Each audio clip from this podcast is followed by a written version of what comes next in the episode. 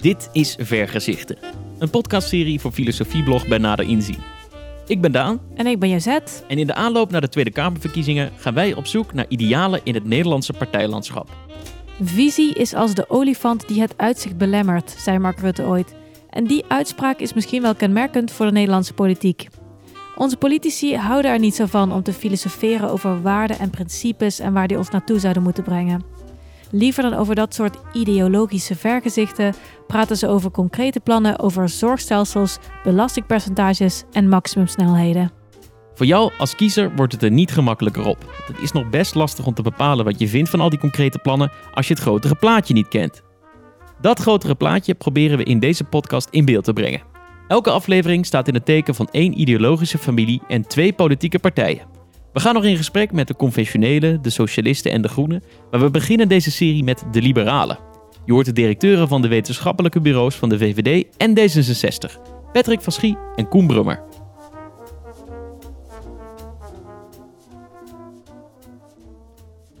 Patrick van Schie, directeur van de Telder Stichting, het wetenschappelijk bureau van de VVD. Uh, fijn dat je met ons in gesprek wil.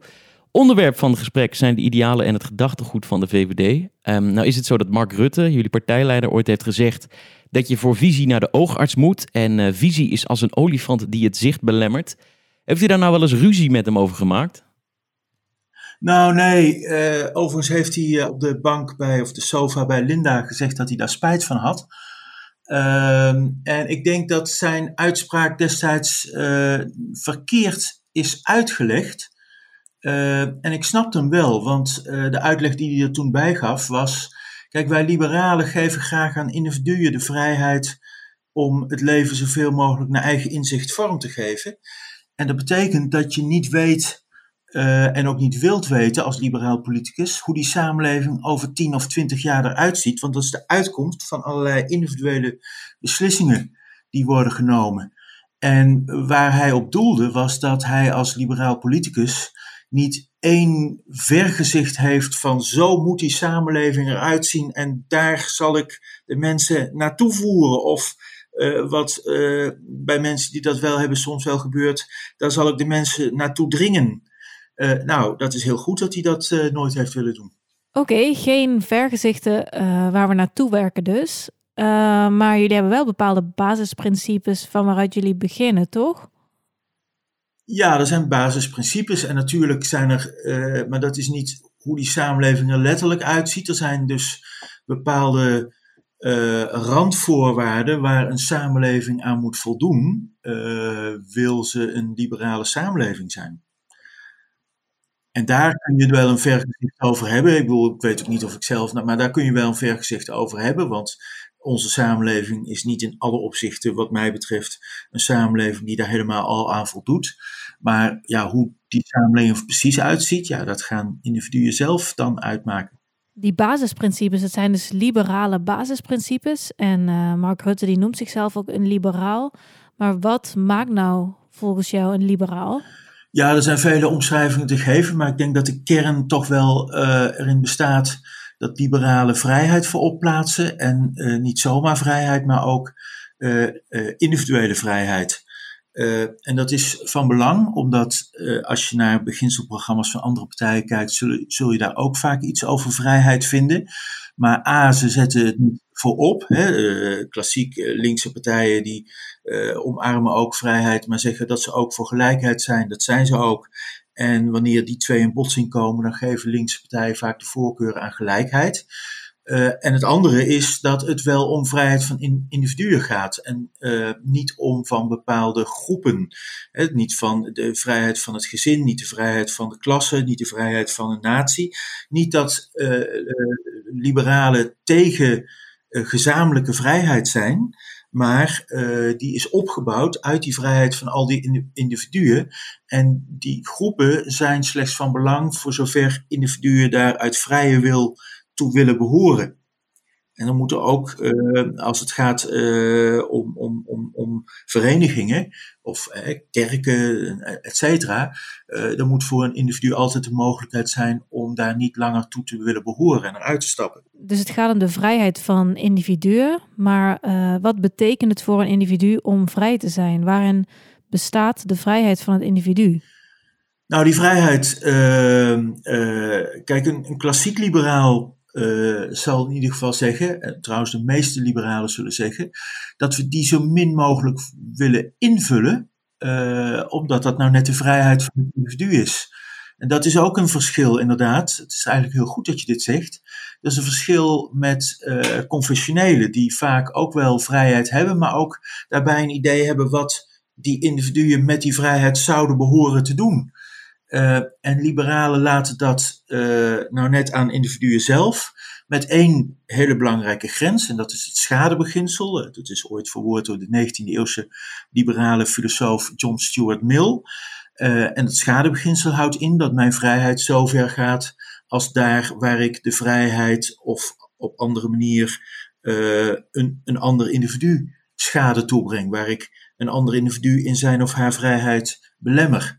Want mijn vrijheid is niet belangrijker dan de vrijheid van een ander. Daarin zijn alle individuen gelijk. We hebben allemaal een gelijk recht op vrijheid. En daar waar het met elkaar botst, daar kan het zo zijn, dat hoeft niet, maar daar kan het zo zijn, dat je een overheid nodig hebt om uh, te kijken van ja, waar ligt nu precies die grens? Hoe baken we de vrijheden ten opzichte van elkaar af? Je noemt net uh, de klassiek liberale traditie. Is dat nou ook uh, de traditie waar we de VVD in mogen plaatsen? Uh, weet ik niet. De, VVD is denk ik zelf meer een, een breed liberale partij waarin verschillende denkrichtingen binnen het liberalisme hun plek vinden. Uh, en ja, ik, ik haalde net dat klassiek liberalisme eigenlijk om twee redenen aan. Eén, omdat ik het zelf meer ben. En twee, omdat dat denk ik het meest zuiver ten opzichte van andere stromingen uh, deze afbakening geeft. Ja, kan je eens wat meer vertellen over die nou ja, wat bredere oriëntatie van, uh, van de VVD? Ja, nou kijk, het liberalisme van de VVD is in zoverre breder dat uh, uh, ja, in, in, in, een politieke partij, daar zitten aan één kant mensen die verschillende stromingen binnen het liberalisme aanhangen. Hè. De partij richt zich niet alleen maar op één enkele substroming. maar bovendien, in de partij is men natuurlijk vaak ook pragmatischer. Uh, of, of laten we zeggen minder ideologisch gericht. Niet iedereen een partij uh, is doordrongen van de stromingen. Om, uh, wat, niet, waar, wat niet wegneemt dat, dat, dat mensen die in zo'n partij opereren wel bepaalde basisuitgangspunten van de VVD onderschrijven. Hè, zonder dat ze nu precies kunnen zeggen, dat is bij andere partijen net zo, zonder dat ze precies kunnen zeggen uh, uh, ja, uh, tot welke substroming dat behoort. Dus hè, die vrijheid is heel belangrijk. Ik geef heel vaak cursussen ook aan, aan kader. verantwoordelijkheid is iets wat je vaak hoort, maar verantwoordelijkheid kan verschillende invullingen krijgen. En als VVD'ers het hebben over verantwoordelijkheid, bedoelen ze meestal eigen verantwoordelijkheid. Dat betekent dat vrijheid en verantwoordelijkheid een onlosmakelijk koppel vormen. Dus je mag in vrijheid je keuzes maken, maar je bent ook verantwoordelijk voor je eigen keuzes. Die mag je vervolgens niet afschuiven. Ja, uh, tal van uh, zulke begrippen kunnen daarbij horen. Wat je bij VVD'ers ook vaak hoort, en dat volgt ook logisch uit die vrijheid, is dat men een broertje dood heeft aan regelzucht en bedeelzucht van overheden. Dat men uh, uh, ook wil dat een overheid niet te groot is. Uh, zodat burgers ruimte hebben om, om zelf keuzes te maken en ondernemers om zelf te ondernemen, et cetera. Nu hoor ik twee thema's. Aan de ene kant eigen verantwoordelijkheid en aan de andere kant een kleine overheid. Nou komen we over dat thema van die kleine overheid later nog te spreken, maar eerst even over die eigen verantwoordelijkheid. Want dan weet ik vanuit de politieke filosofie Um, dat daar, ja, daar heerst eigenlijk het idee dat mensen alleen maar verantwoordelijk gehouden kunnen worden voor hun eigen keuzes, als ze ook gelijke kansen hebben gehad in het maken van die keuzes. Uh, hoe kijkt de VVD naar dat thema gelijke kansen? Ja, uh, gelijke kansen is iets wat de VVD belangrijk vindt. En ik denk op zich dat dat terecht is. Ik zeg op zich, omdat um, gelijke kansen is natuurlijk wel hoe ver ga je om gelijke kansen te realiseren. Het meest logische weg om gelijke kansen te realiseren is dat je in het onderwijs, in ieder geval in het onderwijs tot de volwassen leeftijd, maar over het algemeen toch ook in het hoger onderwijs, ervoor wil zorgen dat in ieder geval uh, de afkomst uh, die iemand heeft, of uh, de financiële middelen die de ouders tot hun beschikking hebben, geen rol mag spelen voor de vraag of jij je talenten kunt ontwikkelen, ont kunt ontplooien, of jij een opleiding naar je interesse kunt volgen. dat, dat, dat, daar zijn VVD'ers juist zeer voor. Dat jij jouw individuele talenten en interesses op die manier ten volle kunt ontwikkelen. Ehm, maar gelijke kansen uh, kan natuurlijk nooit 100% gerealiseerd worden, omdat uh, ja, uh, de manier waarop iemand opgroeit in het ene gezin is nu eenmaal gunstiger om bepaalde dingen te laten ontwikkelen dan in het andere gezin. Hè. Een gezin waar ruimte wordt geboden en wordt gestimuleerd dat kinderen lezen, daar krijgt een kind meer mee dan in een gezin waar daar totaal niet aan gehecht wordt, uh, waar dat uh, niet uh, gestimuleerd wordt, of misschien zelfs de omstandigheden zo zijn dat het ontmoedigd wordt. En die verschillen, die kun je wel enigszins proberen bij te stellen met het onderwijs, maar dat zal je nooit volledig lukken.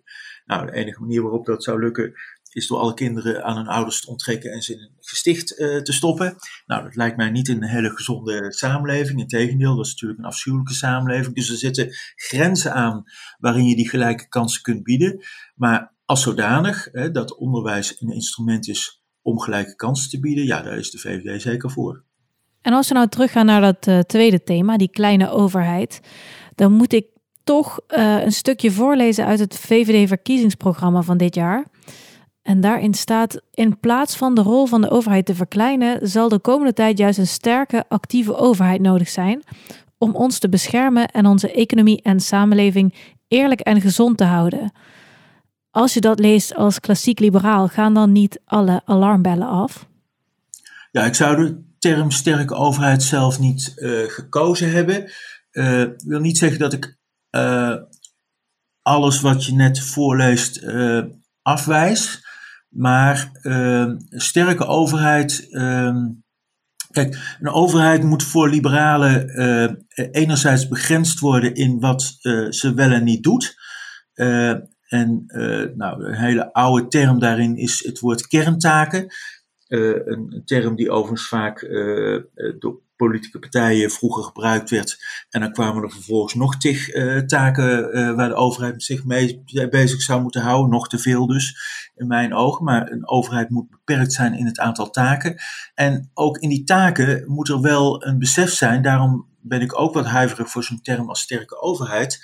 Moet er ook besef zijn dat een overheid, uh, daar wordt macht geconcentreerd. En dat behoeft altijd tegenmacht, checks en balances. Dus er moeten altijd controlerende organen zijn en er moeten tegenwichten zijn tegen een uh, overheid die zich al te breed maakt, om het zo maar te zeggen. Daarom zou ik het woord sterke overheid niet gebruiken. Neemt niet weg dat uh, ja, we, uh, wanneer we het hebben over bijvoorbeeld, maar dat is ook een verlengde van een klassieke verdedigingstaak van de overheid. Wanneer we het hebben over de wereld zoals die nu is, dan zie je dat landen als China en Rusland proberen uh, ook op niet-traditionele, met niet-traditionele middelen onze samenlevingen te ontwrichten. En daar moeten we niet naïef in zijn. Dus daar heb je wel een overheid nodig om daar tegenwicht aan te bieden. Ja, en als we dan iets dichter bij huis eh, zoeken, namelijk bij het uh, coronavirus. Wat je daar natuurlijk ziet, is dat de overheid ook heel erg nou ja, hard ingrijpt en ook vrijheden inperkt om ons gezond te houden. Um, hoe kijk je daar dan naar als, als, als, als liberaal?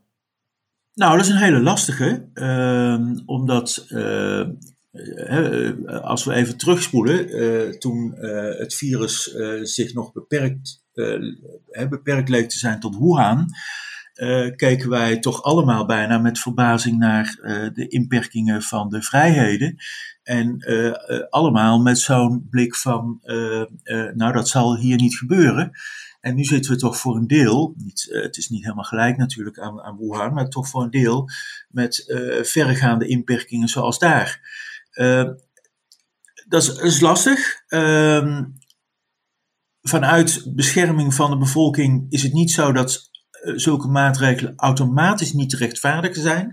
Het lastige is dat normaal gesproken uh, bij een besmettelijke ziekte is het wel aanvaardbaar, dat was ook voor de coronacrisis, om iemand die bewezen besmet is, om die te isoleren van de rest van de samenleving, zodat iemand die dus, ook al kan hij er niks aan doen, een gevaar is voor zijn medeburgers, die besmetting niet overbrengt.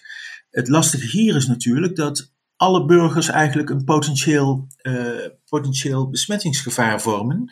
En dan moet je toch iets terughoudender zijn met ingrijpende maatregelen. Um, en ik denk dat uh, ja, het, is een, het is een mix. Uh, de, een regering zoekt daar ook zijn weg. Je ziet ook dat in het begin er wel hele vergaande maatregelen hè, werden voorgesteld waar men later van terug moest komen. Bijvoorbeeld die verplichte app, die later toch dan niet verplicht zou worden. En even los van dat coronavirus, als we nou kijken naar het ideaal van de VVD en naar het Nederland zoals het ervoor stond, laten we zeggen, voor het virus. Um, hoe ver zit het Nederland van, hoe, hoe ver zit dat Nederland dan af van het liberale ideaal? Nou ja, wat mij betreft best nog wel uh, ver. Uh, want uh, kijk, ik hanteer eigenlijk een hele simpele maatstaf van hoe ver die collectivisering is voortgeschreden. Als je kijkt naar het beslag wat de overheid en andere collectieve organen via collectieve middelen, zoals ze genoemd worden, die uiteindelijk geen collectieve middelen zijn, maar belastingen die door burgers moeten worden opgebracht, legt op het nationaal inkomen, of bruto binnenlands product, zoals dat wel genoemd wordt.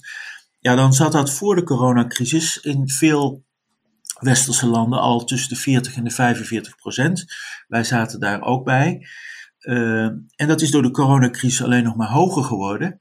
Uh, dat gaat dus de verkeerde kant op.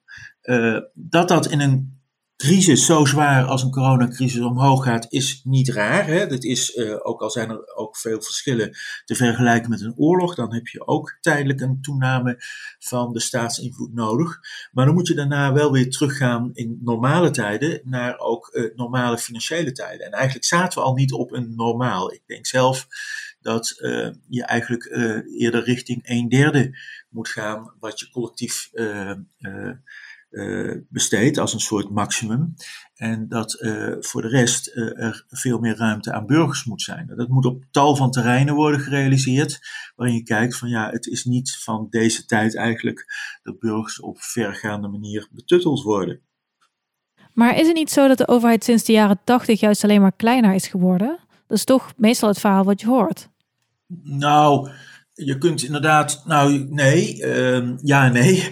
Uh, kijk, die, die, collectivisering heeft eigenlijk plaatsgevonden vanaf ongeveer de Eerste Wereldoorlog uh, tot uh, de jaren 70. Uh, dat klopt. Daarna is er in de jaren 80 een, een soort terugdringing heeft plaatsgevonden van de omvang van die collectieve sector. In de jaren 90 nogmaals. Maar ja, eigenlijk zien we ongeveer sinds de eeuwwisseling weer dat dat geleidelijk aan alweer aan het toenemen was. Uh, en uh, ja, we zaten dus eigenlijk uh, op een vrij hoog niveau. bovendien, die terugdringing die in de jaren 80 en 90 heeft plaatsgevonden, was van een geschieden in een veel lager tempo en, en dan de, de de daaraan voorafgaande periode de toename van de collectivisering plaatsvond. We spreken in deze aflevering ook met de liberale concurrent van de VVD, namelijk D66. Um, dat er verschillen bestaan in jullie standpunten, dat is vrij duidelijk. Hè? Vooral op het gebied van gelijk kansen creëren. Daar wil D66 toch echt wel een stuk verder gaan dan de VVD. Um, is dat nou puur een verschil in interpretatie van de liberale waarden? Of is er ook echt een fundamenteel verschil in ideeën, zeg maar? Ja, er is een fundamenteel verschil. Want het probleem met D66 is dat ze helemaal niet liberaal zijn. En uh, dat zie je aan de hoge mate waarin D66 op de staat leunt. Onder uh, Jette is dat zelfs nog versterkt, uh, sterker dan het al was. En een goed voorbeeld van hoe antiliberaal D66 is, is de actieve donorregistratie die onder invloed van Pia Dijkstra is ingevoerd. en waarin burgers dus worden gedwongen, wanneer zij geen keuze maken, hun organen aan de staat, na een dood aan de staat af te staan. Uh, en dat is ook een fundamenteel wanbegrip. D66 claimt graag een partij te zijn die de rechtsstaat in ere houdt. Maar ehm, dit is een fundamentele inbreuk op een fundamenteel grondrecht. Hè, het recht op de onschendbaarheid van het menselijk lichaam. En een grondrecht, dat is heel fundamenteel. Een grondrecht heb je en die heb je niet pas nadat je erom vraagt. Hè. Het is niet zo dat een overheid de, de, de, de privésfeer mag binnendringen. En alleen als ik mijn vinger opsteek van uh, zeg overheid, het is niet de bedoeling dat je de privésfeer indringt, dat een overheid zich dan pas moet terugtrekken. Nee, een overheid mag gewoon die privésfeer niet binnendringen. Ook niet als ik er geen weet van heb, ook niet als ik mijn vinger niet opsteek. En dat is precies wat met die actieve donorregistratie wel is gebeurd. En het is tekenend dat D66 zowel in de Tweede als de Eerste Kamer voltallig voor dit wetsvoorstel heeft gestemd. En de enige andere partij die dat voltallig heeft gedaan in Tweede en Eerste Kamer is de SP. Daar zit dus de D66 mee op één lijn wat dit betreft, met de SP. Kijk, dat SP alles uh, tot staatseigendom wil verklaren, uh, is te verwachten van een partij met marxistisch-leninistische wortels. Maar uh, D66 wil dat dus kennelijk ook met zoiets fundamenteels als je eigen lichaam. Maar goed, er zijn ook VVD'ers geweest die voor dit voorstel hebben gestemd, toch? Ja, ja dat is zeker zo. Dat is uh, erg genoeg. En wat je van de mensen die dat hebben gedaan hoorde, was een soort doelredenering. Ja, het is toch zo belangrijk uh, dat er uh, meer organen komen. Nou, even los van de vraag of dit middel daartoe leidt. Maar doelredeneringen mogen dus nooit voor grondrechten gaan. Dus ja, een minderheid binnen de VVD heeft daar ook voor gestemd. Uh, het is altijd zaak inderdaad dat een partij zuiver in de beginselen blijft. Maar goed, um, dat is erg genoeg. En als de, die VVD'ers dat niet hadden gedaan, dan was die meerderheid er ook niet gekomen. Dus dat erken ik zonder meer. Maar wat je ziet bij D66 is dat die voltallige partijen, hè, ik heb ook niet één tegengeluid gehoord binnen uh, D66 van dat men hier te ver in gaat. En dat vind ik toch wel vrij tekenend. Een ander punt is dus eigenlijk die hele staatsinvloed. Ja, dat heeft te maken met het type liberalisme van, van D66, hè? wat zij dan het sociaal liberalisme noemen, toch? Het werkelijke sociaal liberalisme houdt in dat je als mens erg vervlochten bent met je omgeving. Dus dat je uh, individuen niet helemaal op zichzelf kunt bezien, maar altijd in samenhang met de omgeving en met de samenleving in groter verband waarin je uh, opgroeit. En dat is een proces van geven en nemen, waarbij het individu nog wel aan zet is. Hè? Dat is de voornaamste speler, die individuen met elkaar. Maar die individuen krijgen dus ook van alles van anderen en van die samenleving aangereikt. En wat je in dat sociaal-liberale denken dus ziet, is dat dat ook een langzaam groeiend proces is. dus dat is ook waarin sociaal-liberalisme en socialisme van elkaar zich onderscheiden. Sociaal-liberalen staan een langzame, geleidelijke, harmonieuze groei van de samenleving voor. En socialisten eh, stonden van oud voor de klassenstrijd. Hè? Groepen die tegenover elkaar staan in plaats van met elkaar samenwerken. Nou, een logische consequentie van die langzame geleidelijke ontwikkeling is ook dat wil een, uh, als, als een land zou willen opgaan in een groter verband, dan moet dat van onderop die wens komen. Hè? Dan, dan moeten burgers aangeven, wij willen graag niet meer uh, vooral Nederlander zijn, maar wij willen bijvoorbeeld deel uitmaken van een Europese Unie. En wat je bij D66 ziet, is dat dat een top-down benadering is. Men wil dat uh, die Europese, die verder, steeds verdergaande Europese integratie, die wil men van bovenaf opleggen. Uh, men heeft daarvoor zelfs uh, haar oude liefde voor het referendum volledig opgeofferd. Want uh, ja, toen bleek in 2005 dat de Nederlanders helemaal niet van een verdergaande Europese integratie gediend werden, heeft D66 de liefde voor het referendum begraven. En sindsdien staat er expliciet in de programma's van D66 dat referenda niet meer kunnen gelden voor internationale verdragen. Lees dus niet voor zoiets fundamenteels als uh, zij, is de democratie gebouwd uit ons Nederlanders of wordt die naar elders verplaatst? En de vraag is, wie verplaatst dat elders? Als die burgers zelf die beslissing zouden nemen, dan zou dat een sociaal-liberaal verhaal zijn. Maar D66 wil de burgers uitschakelen om dat andere ideaal van ze, die grote Europese superstaat, door te douwen. Ja, misschien om even aan te sluiten bij uh, die internationale verdragen. Uh, we hebben ook aan Koen Brummer, de directeur van het Wetenschappelijk Instituut van D66, uh, gevraagd of hij een, een, kritische liberale noot bij het VVD-programma kon plaatsen. En, en waar hij zich over opwond, dat was die paragraaf ehm, die eerder al stof deed opwaaien onder wetenschappers en juristen. Uh, waarin de VVD stelt um, dat de rechtelijke toetsing van wetten aan het Europees Verdrag van de Rechten van de Mens uh, beperkt moet worden. En dat ook de doorwerking van internationale verdragen in het Nederlands recht eigenlijk te ver gaat en dat die aan banden gelegd moet worden. Um, ja, om even hem te citeren, Patrick, hoe kan dat nou? Nou, dat zal ik uh, Koen dan via jullie uh, proberen uit te leggen. Kijk, uh, een democratische rechtsstaat is een nauw luisterend evenwicht. Ja, het is heel belangrijk dat de rechter, de rechterlijke macht, bescherming aan de burgers biedt tegen een sterke overheid. Hè? Daar hebben we het eerder in ons interview over gehad. En dat gaat er met name om waar een overheid klassieke grondrechten schendt. Dus rechten waar burgers vrijheden hebben ten opzichte van de overheid.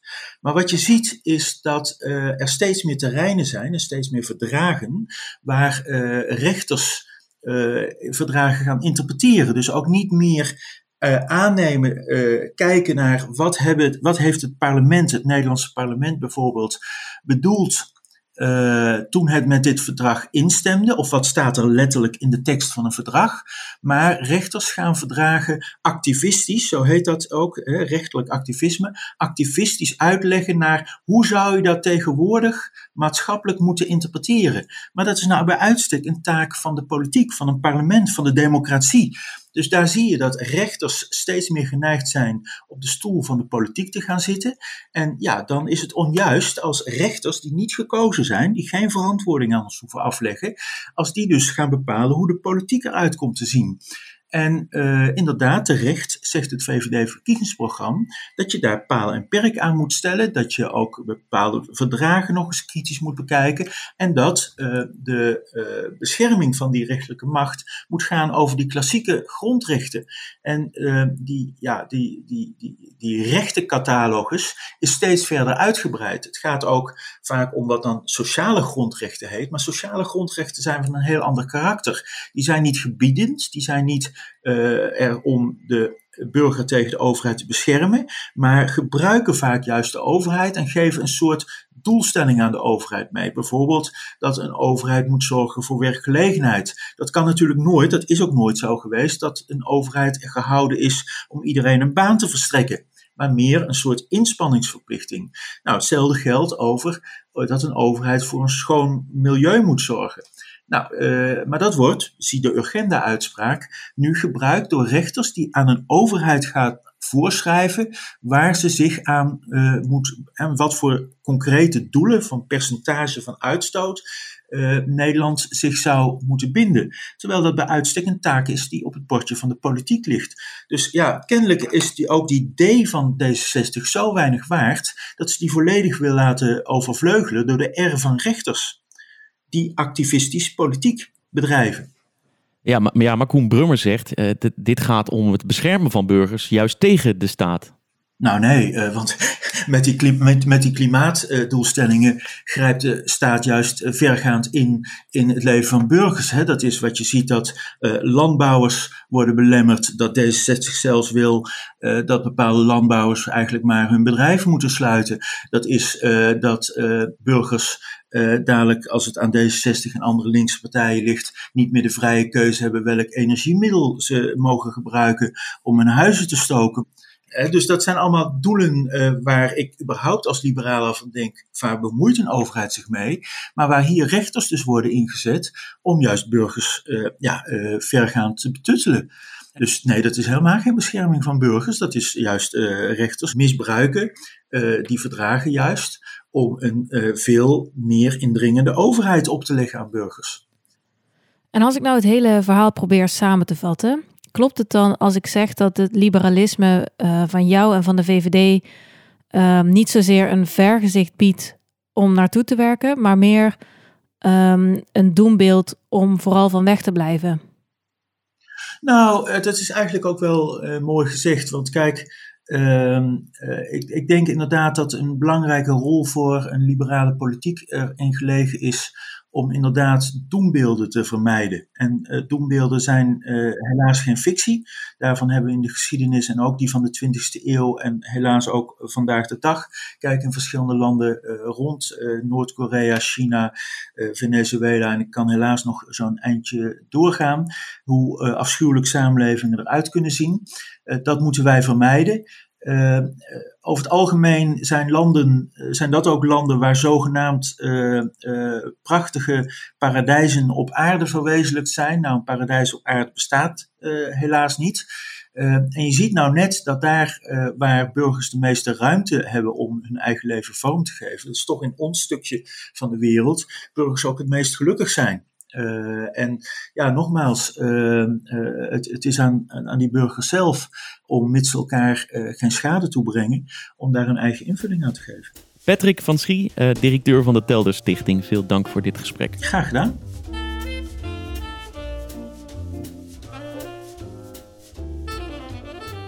Je hoorde het eerste gesprek dat we voerden in de serie Vergezichten met in deze aflevering de liberalen in de hoofdrol. Voor we verder gaan met het volgende gesprek, is het belangrijk om nog even te vermelden dat de VVD inmiddels heeft besloten de rechtsstaatparagraaf in het verkiezingsprogramma te wijzigen. En het specifieke voorstel om de doorwerking van internationale verdragen in Nederlandse wetgeving te beperken, dat is eruit gehaald. En dan gaan we nu verder met het tweede gedeelte van deze aflevering over de liberalen. Met daarin centraal die andere Nederlandse liberale partij, D66.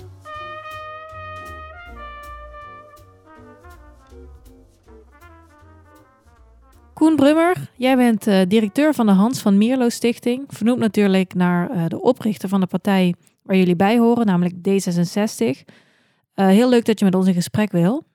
Ja, dank voor de uitnodiging. Om maar eens gelijk met die oprichter te beginnen, of eigenlijk die oprichting van jullie partij. Kun je ons eens meenemen naar die tijd? Wat was het idee bij die oprichting van D66? Ja, dat is zo'n prachtig, uh, bijna revolutionair jaren zestig verhaal. Hè? Uh, in Amsterdam uh, liepen de provo's rond, in Parijs roerden de studenten zich. En in Nederland bedacht een, een, clubje van enkele tientallen mensen, onder wie de journalist Hans van Mierlo, dat de democratie opnieuw moest worden uitgevonden. Daar hadden ze een, een pamflet voor geschreven, het appel heette dat. En dat was gericht aan iedere Nederlander die zich ernstig zorgen maakte over de devaluatie van onze democratie. Uh, nou, dat zijn mooie, zware teksten natuurlijk. Nou, daar stond, stond een analyse van, uh, van de Nederlandse democratie en daar stonden voorstellen in om die verbeter, te verbeteren. nou, en de meeste zullen wel bekend zijn: hè? een gekozen minister-president, een districtenstelsel, stelsel, een gekozen burgemeester. Zeg maar allerlei pogingen om de band tussen kiezer en gekozenen te versterken. Ja, dat is natuurlijk het bekende D66-verhaal. Um, ehm, maar in het kader van deze podcast wilde ik het ook nog even hebben over um, het feit dat jullie eigenlijk zijn opgericht als een soort a-ideologische partij. Um, maar in de tussentijd is daar ook wel een beetje verandering in gekomen, niet?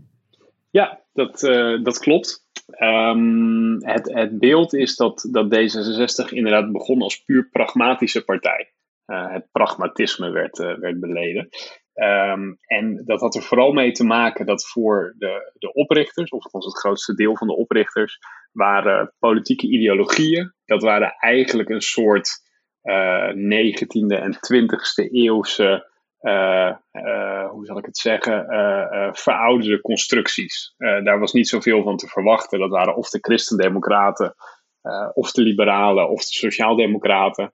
En die liepen steeds weer stuk op dezelfde ideologische vooringenomenheid. En uh, nou, D66 was echt een vernieuwingsbeweging en daar wilden ze mee breken. Um, er is best wat op dat verhaal aan te merken, want als je kijkt naar de bredere plannen die ze helemaal in het begin maakten, dus nog los van die, van die democratisering, um, dan zie je eigenlijk dat daar best progressief-liberale trekjes aan zitten. Uh, en dat ook in dat eerste programma wat ze, wat ze moesten maken voor de verkiezingen van 1967, dat daar al uh, allerlei standpunten in stonden die eigenlijk gewoon heel erg passen bij, uh, bij de partij die D66 nu is. Um, maar dat, dat experiment om uh, eigenlijk zonder ideologie door het leven te gaan, dat hebben ze jarenlang, decennia lang volgehouden. Tot een partijcongres in 1998. Toen was er een, een, groep jongeren en die diende een plan in om D66 een, een echte ondertitel te geven. Zoals de VVD liberaal was en de PvdA sociaal-democratisch. Zo moest D66 voortaan als sociaal-liberaal door het, door het leven gaan.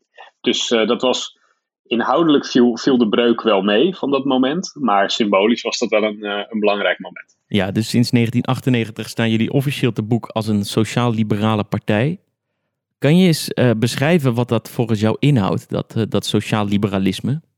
Uh, het is een, nou, het woord zegt het al een beetje, het is een substroming van het, van het liberalisme. Het heeft zich ook, ook voordat D66 bestond, kan je al wel sociaal-liberalen aanwijzen in de Nederlandse politieke geschiedenis. maar ik denk dat het belangrijkste verschil met ja, met, met wat, wat ik maar het klassiek liberalisme zal noemen, is dat wij op een iets andere manier kijken naar wat nou vrijheid is. Klassiek liberalen die hebben over het algemeen een vrij negatief vrijheidsbegrip. Hè? Die, die zien vrijheid vooral als de afwezigheid van dwang bijvoorbeeld, of van overheidsingrijpen of van hele hoge belastingen. Um, en ik plaag de VVD wel eens door te zeggen, of van maximum snelheden op de, uh, op de autoweg. Um, maar uh, sociaal-liberalen die hebben een wat positiever vrijheidsbegrip. Dus die zullen wat eerder kijken naar wat mensen nodig hebben om daadwerkelijk in vrijheid hun eigen leven te kunnen leiden. En dan denk je natuurlijk heel erg snel aan, aan onderwijs bijvoorbeeld. Maar je kan ook denken aan begrippen als economische rechtvaardigheid. daarin zit toch wel een verschil tussen klassiek liberalen en sociaal-liberalen. dus, dus we hebben eigenlijk een wat ja, ik omschrijf dat natuurlijk vrij positief, omdat ik mezelf er meer toe aangetrokken voel. Maar we hebben een wat, wat rijker vrijheidsbegrip, zou ik willen zeggen. Nou, je noemt al net het verschil tussen uh, een negatief en een positief vrijheidsbegrip, waarbij dat negatieve vrijheidsbegrip is gekoppeld aan de afwezigheid van dwang of beperkingen. En dat positieve vrijheidsbegrip, uh, dat verbind jij aan de voorwaarden die er nodig zijn om vrij te zijn. Uh, maar waarom zouden we eigenlijk niet genoeg hebben aan dat negatieve begrip van vrijheid? Ja, ik, ik denk dat een negatief vrijheidsbegrip wel de basis is over het algemeen. Hè? Kijk, in een, in een dictatuur is er geen vrijheid. Uh, zonder gewetensvrijheid of vrijheid om je te organiseren, vrijheid van de pers. Een bepaalde mate van veiligheid kun je denk ik niet spreken van, van oprechte vrijheid. Um, maar ik denk dat het zeker in moderne, welvarende samenlevingen als de onze onvoldoende is om daarmee te stoppen.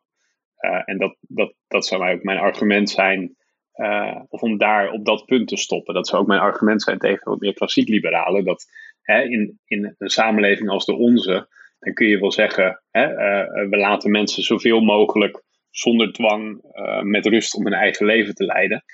Um, maar ik denk dat als je geen oog hebt voor bijvoorbeeld eh, de noodzaak van ontplooiing, ontwikkeling, um, hè, het jezelf ontwikkelen als mens, uh, zodat je een plek kan hebben in deze best complexe samenleving. Ik denk dat je dan eigenlijk het idee van vrijheid tekort doet. Ja, en toch die filosoof die die begrippen positieve en negatieve vrijheid bedacht heeft, Isaiah Berlin, die is zelf sceptisch over dat positieve vrijheidsbegrip. En hij waarschuwt ook dat um, ja, er een kans bestaat dat machthebbers onder de naam vrijheid alles maar gaan brengen wat zij eigenlijk aan mensen zouden willen opleggen. Ja, zeker. Hoe, hoe kijk jij of hoe kijkt D66 aan tegen het gevaar dat dat gebeurt? Ja, nee, dat is natuurlijk een heel uh, terecht onderscheid inderdaad van, van Isaiah Berlin, die dat natuurlijk ook plaatste in de context van, uh, uh, hè, van dat grote onderscheid tussen vrijheid en gelijkheid in die Koude Oorlog. Hè. Uh, met zelf natuurlijk een, een, nauwe band tot landen die toen onder het Sovjet-regime vielen. nee, ik heb eens opgeschreven dat positieve vrijheid ook een hoge mate van, van discipline vereist bij, bij de overheid. Of bij politici is misschien makkelijker om, om te zeggen. want um, op een gegeven moment wordt het verleidelijk om alles onder het mom van positieve vrijheid te rechtvaardigen. Um, maar het is ook een beetje het gevaar van het hellend vlak argument. Hè? Um, je, je altijd ergens een grens moeten trekken. Wat mij betreft kun je dat niet categorisch als argument beschouwen tegen positieve vrijheid in het algemeen. Nou is naast vrijheid natuurlijk ook democratie een centraal begrip in jullie uh, filosofie. Um, maar zie je eigenlijk niet ook een soort spanning tussen vrijheid en democratie?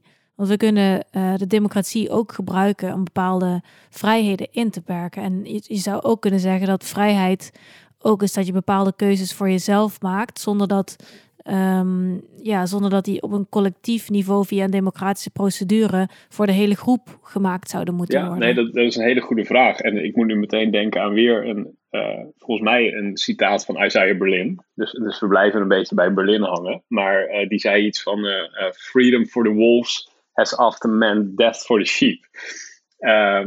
Hè, dus dus je wil niet dat, dat drie wolven en een schaap democratisch gaan stemmen over wat er op het menu staat vanavond. Um, dus in dat, in dat voorbeeld ligt al wel een, een, een, een zekere spanning tussen, tussen vrijheid en democratie. Um, het, het eenvoudige antwoord is natuurlijk dat het, dat het vaak gaat over de democratische rechtsstaat. Hè? Dus dat je democratie hebt als manier om collectief beslissingen te nemen over publieke vragen. Uh, en dat je uh, de rechtsstatelijke kant hebt om jouw rechten als individu, die bijvoorbeeld zijn vastgelegd in de grondwet en in, en in andere regelgeving, om, die, om die te kunnen garanderen. Um, dus, dus eens, daar kan zeker een spanning zitten. Um, en het is ook wel interessant, omdat als je kijkt naar de geschiedenis van D66, dan zie je ook dat er best met enige regelmaat. Um, hè, er was natuurlijk een voortdurend streven naar meer democratie, maar dit soort geluiden zijn er ook altijd wel. Volgens mij was er zelfs in de jaren zeventig al een clubje partijleider dat waarschuwde voor dat, wat ze democratisme noemden. Uh, en dat was inderdaad het idee dat meerderheden maar zomaar alles kunnen beslissen. Uh, dat, dat dat niet uh, geïdealiseerd moest worden, dat idee. Omdat dat ook wel nou, voor spanning kon zorgen tussen, tussen op zichzelf nobele doelen.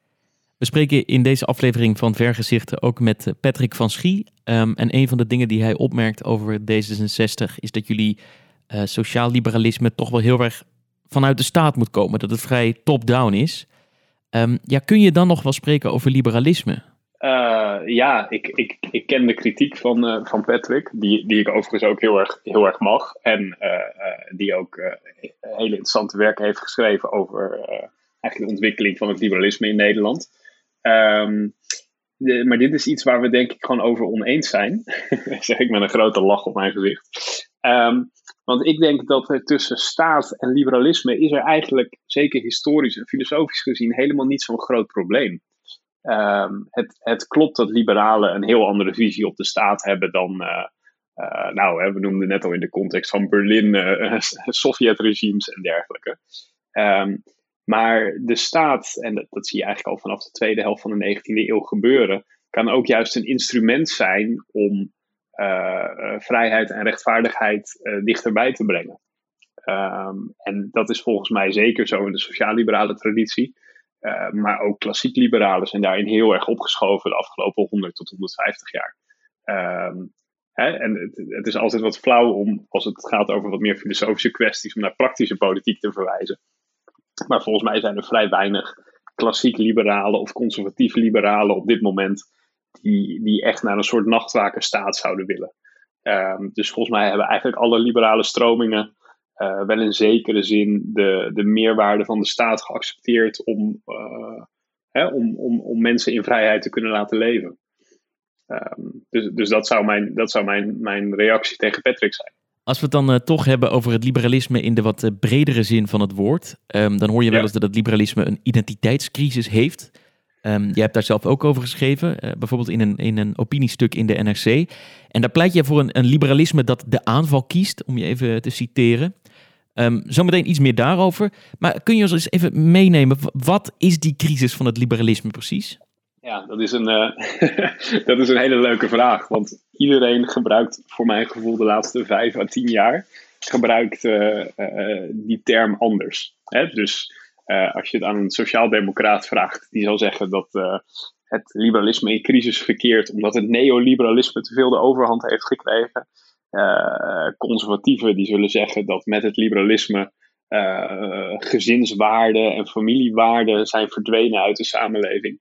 Um, dus eigenlijk, hè, de, wie het ook vraagt, ze hebben altijd wel een crisis van het liberalisme op voorhand leverbaar. Um, maar dat betekent denk ik niet dat er niks waar is van, van, van, de, van de term uh, crisis als je kijkt naar het liberalisme. Um, als je bijvoorbeeld kijkt naar, naar wat er nou even in hele grote lijnen de afgelopen decennia is gebeurd, dan zijn denk ik veel politieke stromingen erg op, op, op wat we dan maar liberalisme noemen zijn gaan lijken. Ehm, je, dat wordt wel omschreven als neoliberalisme, dat zou goed kunnen.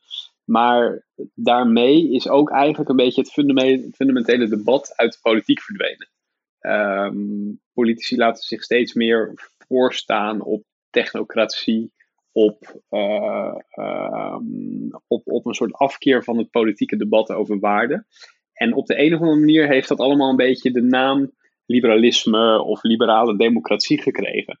Terwijl, um, nou ja, waar ik me naast mijn werk bij de Familiestichting als historicus het meest mee bezig hou, is liberalisme in de 19e eeuw. Ja, dat was beslist geen, geen, slappe technocratische stroming. Dat was juist een heel erg vurige uh, vernieuwingsbeweging. Um, dat opkwam voor, voor vrijheid en rechtvaardigheid voor zoveel mogelijk mensen. En dat is er volgens mij wel een beetje af op dit moment. Uh, dat zie je nog wel eens. Hè? Uh, bij verschillende partijen steekt juist dat, dat, dat hervormingsgezinde wel weer de kop op. Maar ik denk als je nu breed kijkt, bijvoorbeeld in nou, Noordwest-Europa, dan zie je in heel veel landen eigenlijk um, een zekere tevredenheid, een zeker, ja, misschien zelfs wel een soort conservatisme. En dat zijn we dan maar liberalisme gaan noemen. Uh, en ik denk dat de afkeer daartegen, die zie je in heel veel vormen en maten. Eén uh, daarvan is denk ik de opkomst van wat we populisme noemen. Wat natuurlijk ook een beetje een ongemakkelijk begrip is. Maar ik denk niet dat je de opkomst van populisme kan begrijpen zonder te kijken naar wat we nou eigenlijk de laatste 30, 40 jaar hebben zien gebeuren uh, in de politiek in den brede. Waarvan denk ik die verandering van het liberalisme een, um, een groot onderdeel is. Dus dat is de diagnose van de crisis waarin het liberalisme volgens jou verkeert. Um, in reactie daarop pleit jij voor een liberalisme dat de aanval kiest, zoals jij dat zegt. Um, heb je ook suggesties voor de weg die dat liberalisme zou in moeten slaan? Ja, uh, ik, ik denk het wel. Ik, ik pretendeer niet dat het daarmee is opgelost hoor. Totaal niet. Maar je ziet nu best uh, een, een, een, een, stroom aan auteurs, uh, aantal politicologen, Jan Silonka, Ivan Krastev en dergelijke. Um, die eigenlijk weer beschrijven dat het liberalisme terug moet naar haar, naar haar kern. Af van, van een soort hervormingsbeweging die echt de noden van mensen aanspreekt. Of dat nou gaat over democratie of over sociale en economische ongelijkheid, of het nou gaat over um, de, de, uh, de wereld weer onder controle brengen voor, voor mensen zelf. Um, dus ik kan best een aantal dingen verzinnen die, die uh, daaruit voort zouden vloeien. Eén uh, is denk ik dat, dat überhaupt de hele politiek weer wat gerepolitiseerd zou moeten worden. Hè? Dat we weer gewoon echt debat krijgen over principiële keuzes. in dat stuk in NRC schreef ik dat als iemand naar een politicus toe gaat en diegene zegt: Joh, ik kan geen huis vinden, want uh, de woningmarkt is, uh, is waardeloos. Dan uh, hebben politici tegenwoordig nogal de neiging om uit te leggen hoe de woningmarkt werkt. In plaats van te denken: hé, hey, we hebben dus grote groepen mensen die problemen hebben met het vinden van een goed huis. Dit is een politiek probleem. Um, dus ik denk ten eerste dat dat weer terug moet komen. En ten tweede denk ik dat we af moeten van dat tevreden liberalisme. waarin we eigenlijk de afgelopen 30 jaar uh, te veel onder het mom van vrijheid en vooruitgang een beetje uit de hand hebben laten lopen. Uh, een voorbeeld daarvan is dat uh, bijvoorbeeld vermogens, uh, hè, als je vermogen hebt, dan, dan neem je in, in, rijkdom enorm toe op dit moment. Terwijl als je een inkomen hebt, sta je al decennia lang eigenlijk praktisch gezien op de nullijn. we hebben denk ik iets te veel ruimte gegeven aan grote bedrijven onder het mom van ja, anders gaan ze naar een ander land. Um, en ik denk juist dat dat hele morele kwesties zijn waar je ook gewoon politieke keuzes over moet, uh, moet durven maken. Um, en dat hebben we als liberalen denk ik een beetje te ver voor ons uitgeschoven, die, uh, uh, die grote vraagstukken. Vind je dat D66 daar genoeg aan toekomt? Kiezen jullie genoeg de aanval? Um, ja, ik ben best wel blij met het verkiezingsprogramma. Wat er nu ligt voor de, voor de Tweede Kamerverkiezingen van, van maart. Uh, daar ben ik heel blij om, want die, alles wat ik net beschreef, um, ik ga ook echt niet doen alsof D66 daar schone handen in heeft. Hè. Wij hebben ook best meegedaan aan, aan, aan die hele ontwikkeling van de afgelopen 30 jaar. Ik denk dat dat bij alle partijen is, uh, is gebeurd. Ehm, dus ik denk dat, dat dat goed is. Ik bedoel, ik zie een mooie agenda op de woningmarkt, op de arbeidsmarkt, op dat soort zaken. Ehm, ik denk wel dat we nog iets te makkelijk, en dat schreef ik ook in dat, in dat opiniestuk, ehm, dat we het nog wel fijn vinden, politiek gezien, om juist ons te keren tegen populisten en zo. Uh, we hebben natuurlijk heel graag altijd de aanval gekozen tegen Wilders, tegen Baudet. En daar is heel veel voor te zeggen, want ik vind dat ook uh, verschrikkelijke politici. Ehm, maar ik denk dat het beter is om zelf een autonome agenda te ontwikkelen. Uh, juist op die thema's die er volgens mij voor zorgen dat die populisten zo aantrekkelijk zijn voor kiezers. Uh, en nou goed, wat ik al zei, ik ben heel tevreden over het verkiezingsprogramma. Dat vind ik heel mooi. dus ik hoop ook echt dat we daar nou eens één of twee kabinetten de tijd voor kunnen nemen. Om een soort van ja, agenda door te voeren. Die hopelijk die grote kloven in de samenleving wat, wat meer dicht. Nou is een vraag die we eigenlijk aan iedereen proberen te stellen die in onze podcast te gast is. Uh, hoe ver zijn we nog verwijderd van een wereld waarin dat ideaal dat jullie partij voorstaat, waarin dat verwezenlijkt is? Poeh, um, dat is een interessante vraag. dat is ook een vraag die heel erg nauw samenhangt met überhaupt je visie op politiek eigenlijk. Hè? Ehm, in Nederland is politiek nou eenmaal altijd compromissenpolitiek. Um, dus, dat is een makkelijke, een makkelijke uitweg dat geen enkele partijagenda hier ooit uh, gerealiseerd zal worden. Um, ik denk dat er, dat, er, dat er twee punten zijn waarop, waarop we er nog best ver van af zijn.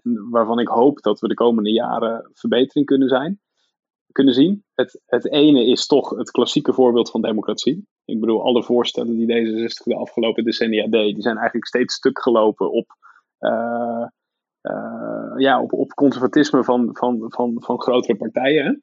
Uh, of het nou ging om, om, om referenda of de gekozen burgemeester of wat dan ook. Nou, we hebben zelf ook nog meegedaan aan een referendum weer in te trekken. Dus dat is één ding waarvan ik echt zou willen dat we uh, dat we meer vooruitgang zouden zien. Uh, er ligt het rapport van de Staatscommissie Parlementair Stelsel uit 2018. Ik had eigenlijk gehoopt dat daar al dingen van gerealiseerd zouden zijn nu. Uh, dat is helaas niet het geval, maar dan hoop ik toch in godsnaam dat het in een volgend regeerakkoord komt te staan. Um, het tweede punt waarvan ik denk dat we echt nog wel ver af zijn van het sociaal-liberale ideaal van kansengelijkheid, is als je nu kijkt hoeveel het nog uitmaakt uh, nou, plat gezegd, waar je wieg heeft gestaan en wat voor opleiding je ouders hebben gedaan. Dat heeft nu nog zo'n grote impact op de vooruitzichten die een kind heeft voor de rest van zijn leven. Ik denk dat dat eigenlijk voor alle liberalen redelijk onverteerbaar is. En ik weet niet precies wat de sleutel is om dat op te lossen, maar ik hoop wel dat we daar ook echt stappen in kunnen gaan maken de komende jaren. Misschien leuk om dit dan nog heel even te contrasteren met het programma van jullie nou ja, voornaamste liberale concurrent, de VVD. Uh, ja. wat zie je nou als het grootste verschil tussen jullie partijen? Ik, ik, ik zie verschillen die heel logisch zijn. En ik zie een paar verschillen waarvan ik echt helemaal niks snap.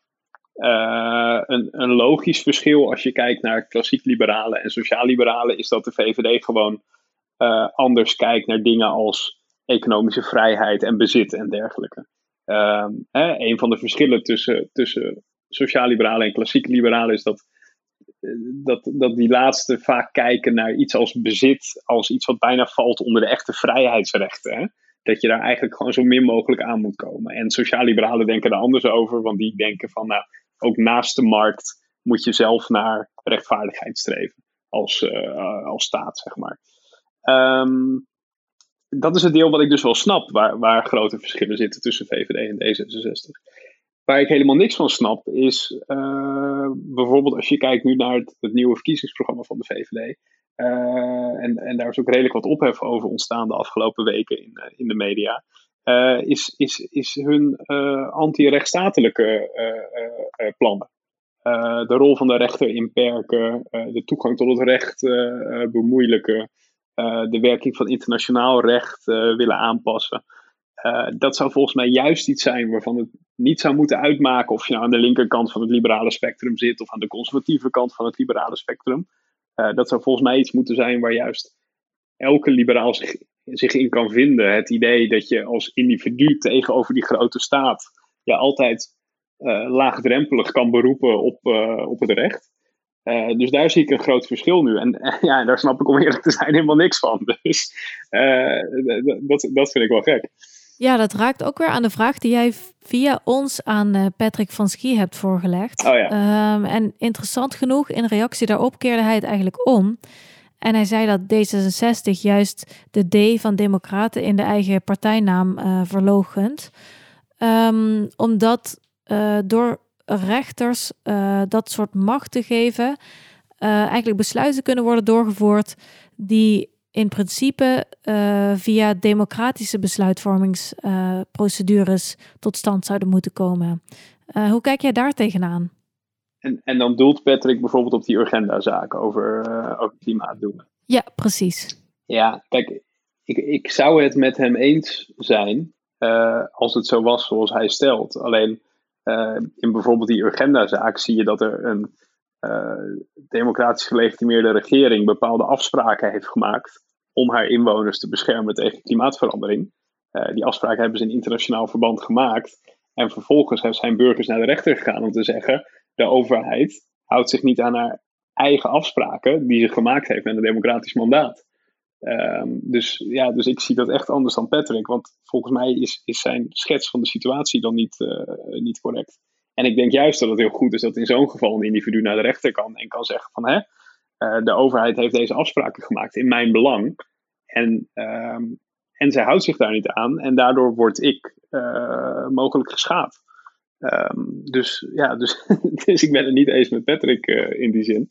Um, uh, en en ik, ik vind het vreemd en ik hoop ook echt dat, dat de VVD uh, terugkeert naar, naar haar basis van, van juist een partij die, die rechtsstatelijkheid hoog in het, in het vaandel heeft. Goed, dan even naar de vraag die Patrick van Schie aan jou wilde stellen. Um, D66 is natuurlijk de partij van de medische-ethische kwesties. jullie zijn daarin uitgesproken progressief. Um, denk bijvoorbeeld aan de euthanasiewetgeving, maar ook aan de actieve donorregistratie. Nou, daar gaat de vraag van Patrick van Schie over. Hij vraagt zich af hoe je dat als liberaal aan jezelf kan verkopen, aangezien dat toch nou ja, indruist tegen het, het idee van, van lichamelijke zelfbeschikking. Ja, dit, dit, is goed gevonden van Patrick. En ik weet niet of hij weet dat ik daar zelf ook wel uh, mee worstel. Um, eens, dit gaat over, over de ADR, uh, automatische donorregistratie. Um, wat betekent dat, uh, uh, dat het, dat het nee-tenzij systeem verandert in een ja-tenzij systeem. Um, dat was, was over. dat was heel interessant. Het was twee keer met één stem verschil aangenomen in de Tweede en de Eerste Kamer. Het initiatiefwetsvoorstel van Pia Dijkstra. Um, ik vind het principieel ingewikkeld, maar praktisch niet zo. dus principieel ben ik het best eens met, met Patrick als die zegt: hè, als je echt gaat scherp slijpen en gaat kijken hoe zich dat nou verhoudt tot, uh, tot de rechten van de staat en dergelijke. Daar wil ik best met hem in meegaan. Alleen als je nu praktisch naar die wet kijkt, uh, dan zitten er zoveel waarborgen in. Zoveel momenten waarop je als burger uh, een opt-out kan kiezen. er wordt zelfs nog met je familie gepraat en dergelijke. dat ik daar eigenlijk in het licht van de grote uitdaging die er is, hè, meer donoren vinden om te voorkomen dat mensen onnodig overlijden, dat ik het eigenlijk wel gerechtvaardigd vind. Dus ik heb hier intern ook best wel mee bemoeid destijds. En, en was ook zeker niet altijd fan van het idee dat, dat je dat principe omdraait. Um, maar als je, nou, als je nou heel eerlijk kijkt naar hoe groot de hobbel op dit moment in de praktijk is, zoals die wet nu is ingekleed, uh, denk ik dat we eigenlijk moeten zeggen dat het toch wel meevalt. Dus dat pragmatisme dat erin zat bij jullie oprichting in 1966, dat uh, is er nog steeds niet helemaal uit dat ik het zo hoor. ja, dit is een terechte, te, terechte repliek die ik dan, uh, dan krijg. Uh, nee, maar goed, je hoort het wel aan me. Hè? Het, het, is ook niet, het, het, het is niet een soort politiek waar ik nou het meest enthousiast van word. Ehm, maar ik denk wel dat het, dat het gezien de uitdaging waar we voor staan, dat het op deze manier wel, wel redelijk netjes geregeld is. Koen Brummer, directeur van de Hans van Mierlo Stichting. Bedankt dat je met ons in gesprek wilde over de idealen en het gedachtegoed van jullie partij D66. Heel graag gedaan. Dit was de eerste aflevering van Vergezichten, de podcast over idealen in het Nederlandse partijlandschap. Wil je reageren op deze podcast? Doe het dan op www.bijnaderinzien.com onder de blogpost van deze aflevering. De volgende keer kun je luisteren naar de vergezichten van De Confessionele met de wetenschappelijke bureaus van het CDA en de ChristenUnie. Vergezichten is een productie van Josette Dame en mijzelf, Daan Musters, voor Filosofieblog bij Nader Inzien.